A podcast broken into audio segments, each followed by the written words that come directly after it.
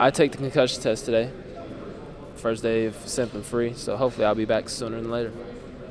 How has it been you sitting out watching and knowing the guys are getting extra days in and you're sitting out?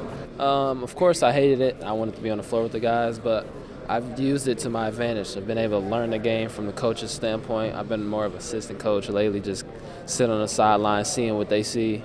It's actually helped me. You know, sometimes on the floor you can see things that the coaches can't see, and they see things you can't.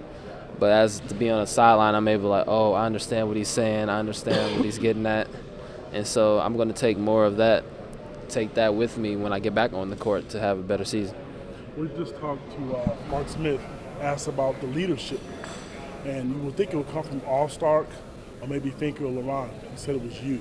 You're the leader on the team. Surprised by that, or do you expect that? Um, it's something I want to be. It's a goal for mine.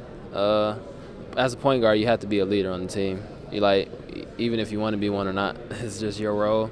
But at the end of the day, it's something I'm striving to be more of, more of a vocal leader. I know last year I led a little bit, not not more vocally. Tracy, you know, the older guys, Hill, they were actually the more vocal leaders. But this year, I just took it as a goal of myself to be more of a leader, uh, try to teach the young guys and tell them so we can be a successful year.